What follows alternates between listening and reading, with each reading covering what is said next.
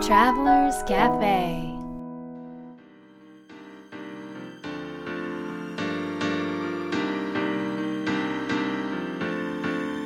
ライフトラベラーズカフェへようこそ松田美弘です。若菜です。ナビゲーターの竹井宏奈です。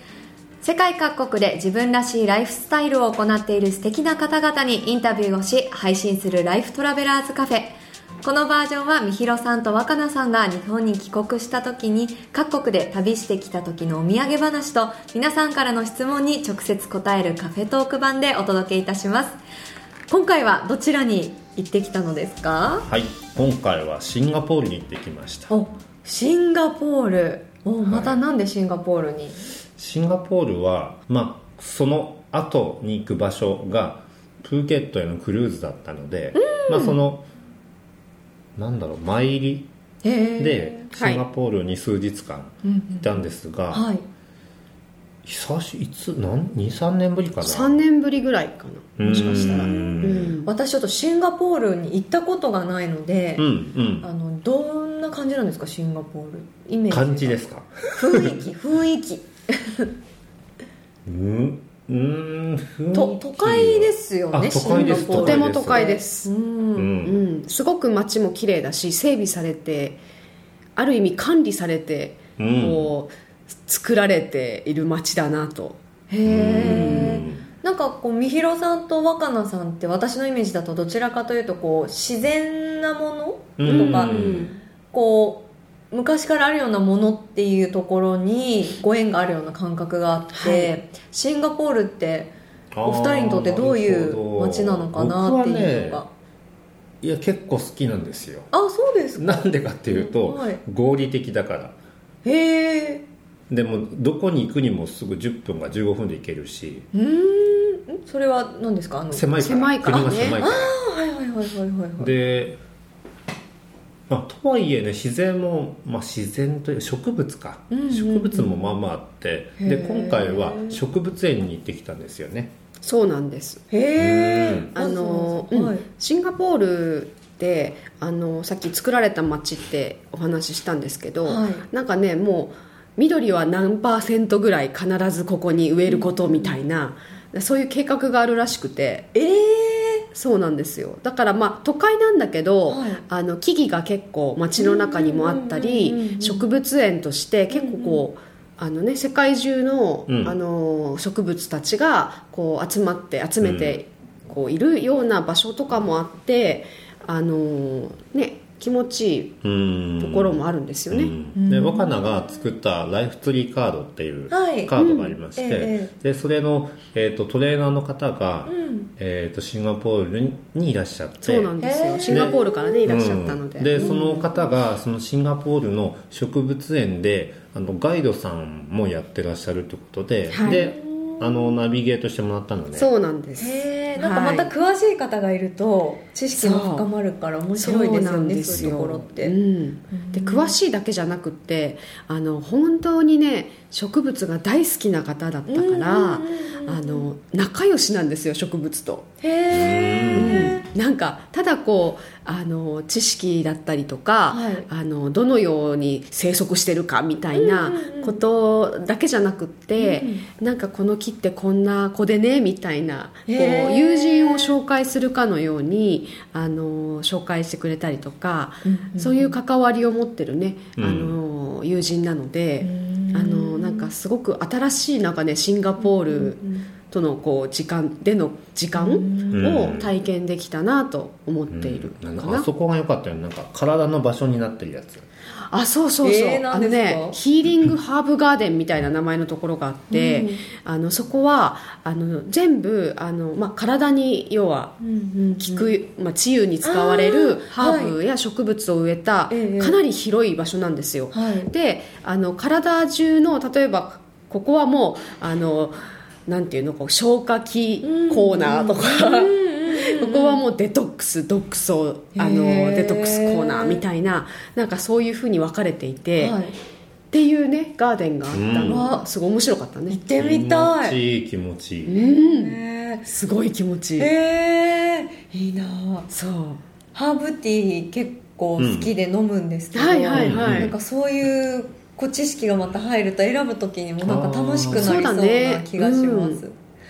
すごいなんかこうエネルギー高い場所だったね。あのヒーリングガーデンは、うん。ヒーリングガーデンよかったよ。かった、へなんかねシンガポールっていうと本当にあのエネルギッシュな街なので、あの都会とかね街のこうお買い物とか、そういった感じの時間を過ごされる方が多いと思うんですけど、あのなんかねそこの植物園は本当に世界中から植物と木々を集めて、本当にシンガポールであのうまくいくような、生息できるような木は何かなっていうのでこう選ぶためになんかねその植物園作られたっていう話をちょっと聞いたんですけど、なので本当にいろんな国の木を感じることができる場所。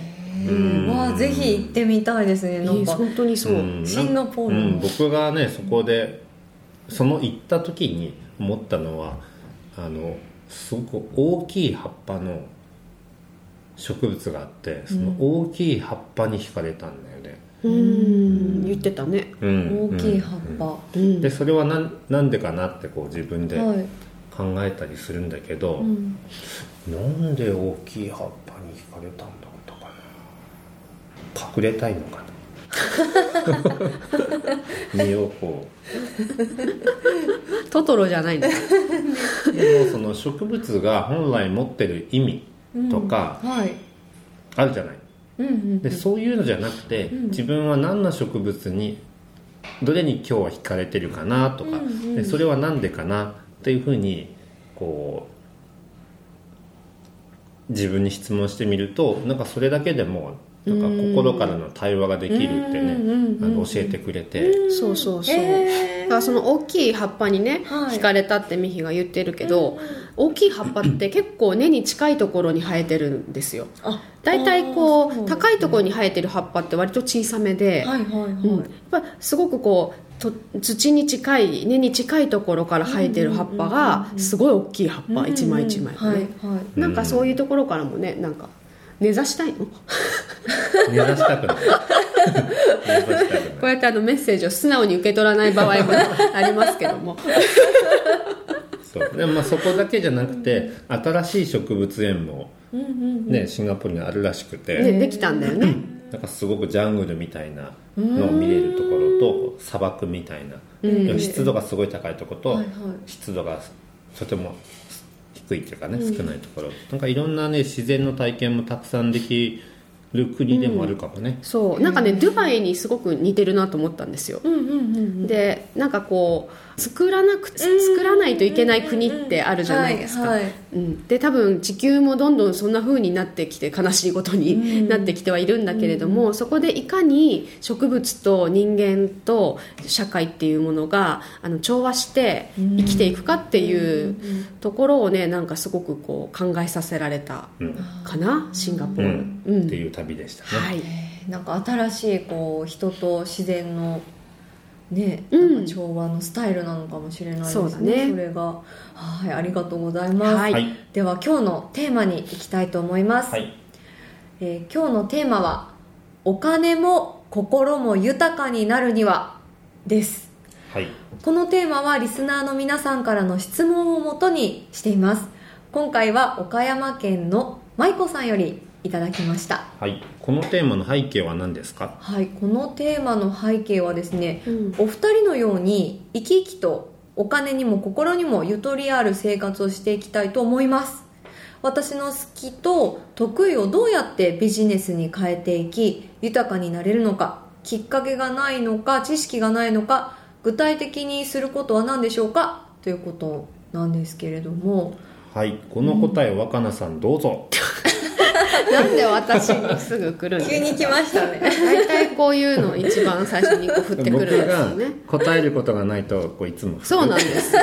なるほど。で最後にこう美味しいとこ持っていくっていうね。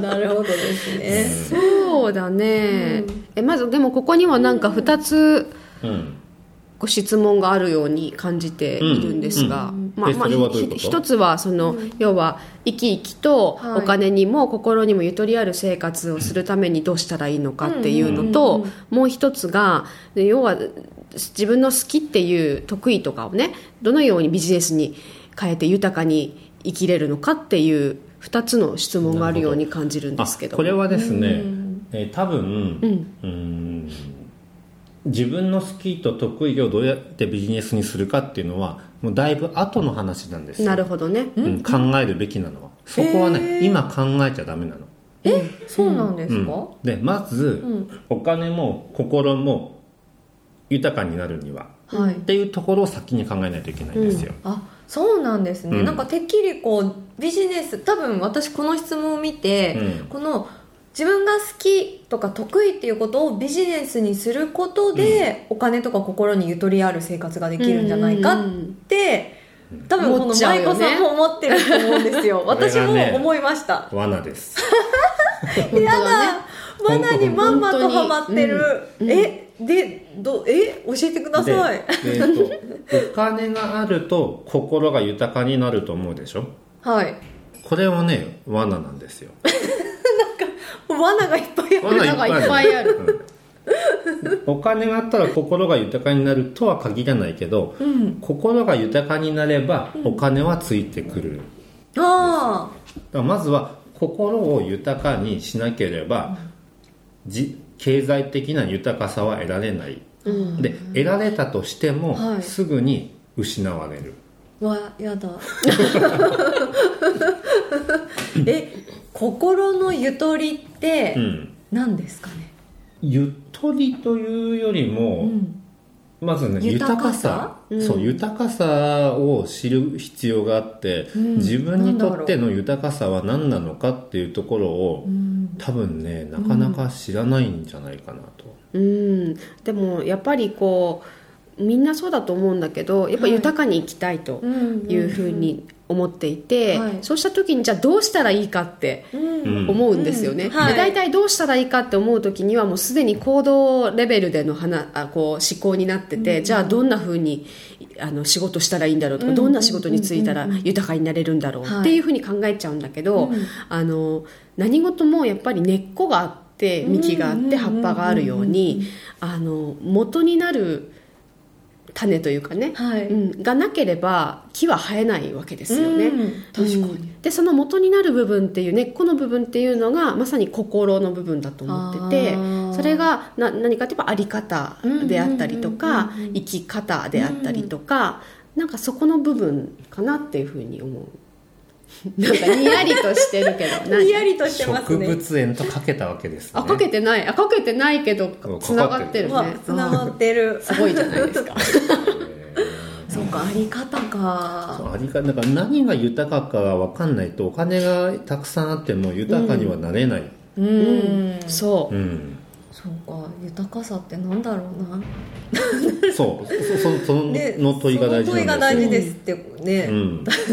その人によって豊かさって全員違うじゃないですか、うんはい、でお金があることが豊かうんな人と、はい。うん。お金がないことが豊かな人と豊かなお金がある人が豊かな人と、んいろんなパターンがあると思うんですよね、うんうんで一番いいなってこう自分で今思うのは豊かなお金がある。うん。でそれはどういうことかっていうと、はい。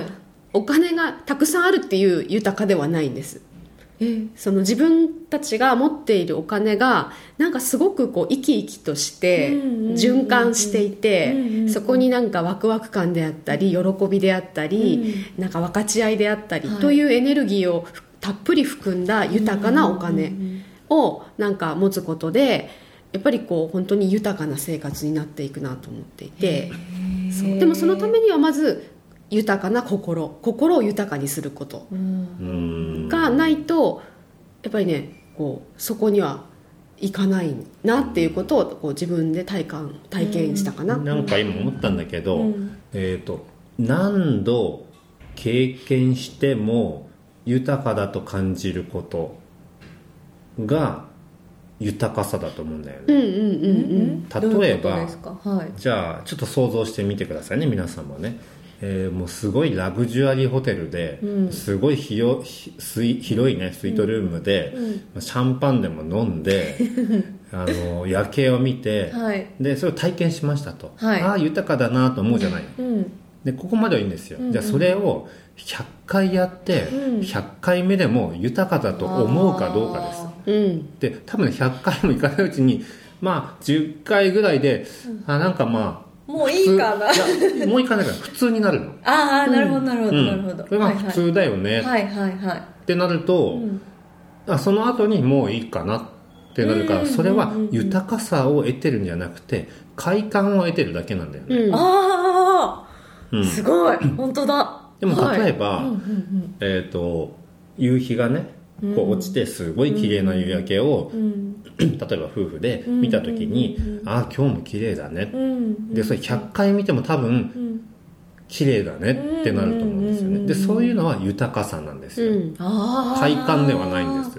わ混ざりますね。快感と豊かさって、うん。でもねそれって本当に体験してみないとわからないっていうのももちろんあるので、うん。やっぱりいろんなことを体験してみるっていうことで自分が何が豊かなのかっていうことを知るはい。のでそれはとても大切なんですけど、うん。でもやっぱりその物事を豊かだと感じるのは心なので、うんですね。心がほかほかに柔らかくないと、うん。うんうんその豊かさはどんな豊かさも感じられない、うんうんうんそうすると豊かなお金も 生み出すことができなかったりうん。回すことができない。うん。ということはなんかすごく感じるかな、本当にねあのお金をもうとてもたくさん持ってる方々と会う機会があるんですけど、ハワイに住んでるとね、はい。あのじゃあその資産家の人たちがうん。豊かかっていうと豊かそうには見えない方も多いんだよね。へえそれはどういうところですか？例えば表情とかいやいやもうは話をしててもう足りないところばっかり話をするし、へえもう私って幸せっていう感じがうん。会話の中で出てこないんですよ。へえそこれは大変だあれは大変だ何が大変だこうれがもそうう大変だこれが全然できてないとかここは良くないとか。う んなのでそれでなんかそういうことがやっぱりそういうのって引き寄せちゃうじゃないですか。でやっぱりそういうことが起こってらっしゃるみたいなのね。たまたまレストランで会った人の話なんだけどそれは、はいはい。でももう素晴らしいマンションを持ってて、うんうんもう多分ねそれは、うん。それは素敵な生活なんでしょうけれども、うん。すごくハッピーじゃないんです、へえだからお金と豊かさはあんまり比例しなくて、比例しないですねなのでそのお金をどう得るかよりも自分がどのようにすればこう豊かなのかっていうことを知ることが大事なんじゃないかなと思います。そうですね。でプラス今持っているあのお金に対しても、うん。あのただこう物をね交換したり買ったりするものということではなくて本当に自分のエネルギーというふうな関わりをしてあの自分の愛をかけていく、うん。うん、ただお金を払うんじゃなくて、お渡しするとかね、はい。こう循環するとか幸せになりますようにみたいな感じで関わっていくっていうそういうちょっと小さなことからうん。豊かさってやっぱ育まれていくものだと思うのでそれもなんか自分たちも大切にしていきたいなと思っています。うんうん。うん。はい。素敵。はい。ということではい。今回の魔法の質問ははい「どんな時が豊かですか?うん」ではロンさんの答えをどうぞ。どんな時が豊かですか？ですかあの想像してた質問と違ったから今ちょっと戸惑ってる。どうしよう、えーどんな時が豊かですか？自分にとってね。豊かですか？あそういう意味で言うと、うん。今の話を聞いていてまず一番思い浮かんだのはその自分がどう感じるかっていう気持ち心感情っていうのがまず大事だなっていうふうに思ったんですね、うん。でそれを分かち合える人誰かがいるっていうことだからその分かち合いたい人といる時が私の豊かな時うん。なのかなってなんか思いました、いいですね。はい。若菜さんは？私はねやっぱりこう本当に何気なく外を見た時に、あの日の光がこう木の葉っぱにこう注いでいてすごく葉っぱがキラキラっと輝いているのを見た時に、ああ美しいなって思えるはい。こと自体が豊かだなというふううん。にいつも感じています。素敵。はい。みひろさんはいかがですか？妻といる時が豊かです。そのなんかもうね棒読みみたいな。お読みだった？い棒読みもいいとこですよ。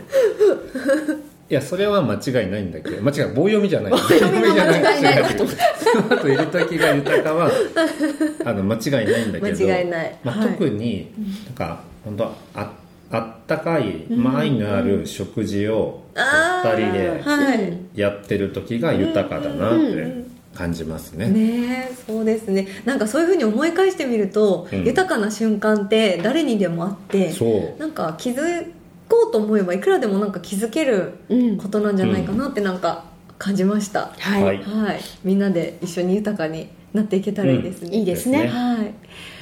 ライフトラベラーズカフェは世界各国から不定期でお届けするプレミアムトラベル版と今回のように日本に来た時に毎週お届けするカフェトーク版があります皆さんからの質問もお待ちしております。次回の放送も聞き逃さないようにポッドキャストの購読ボタンを押してくださいね。それでは良い週末を。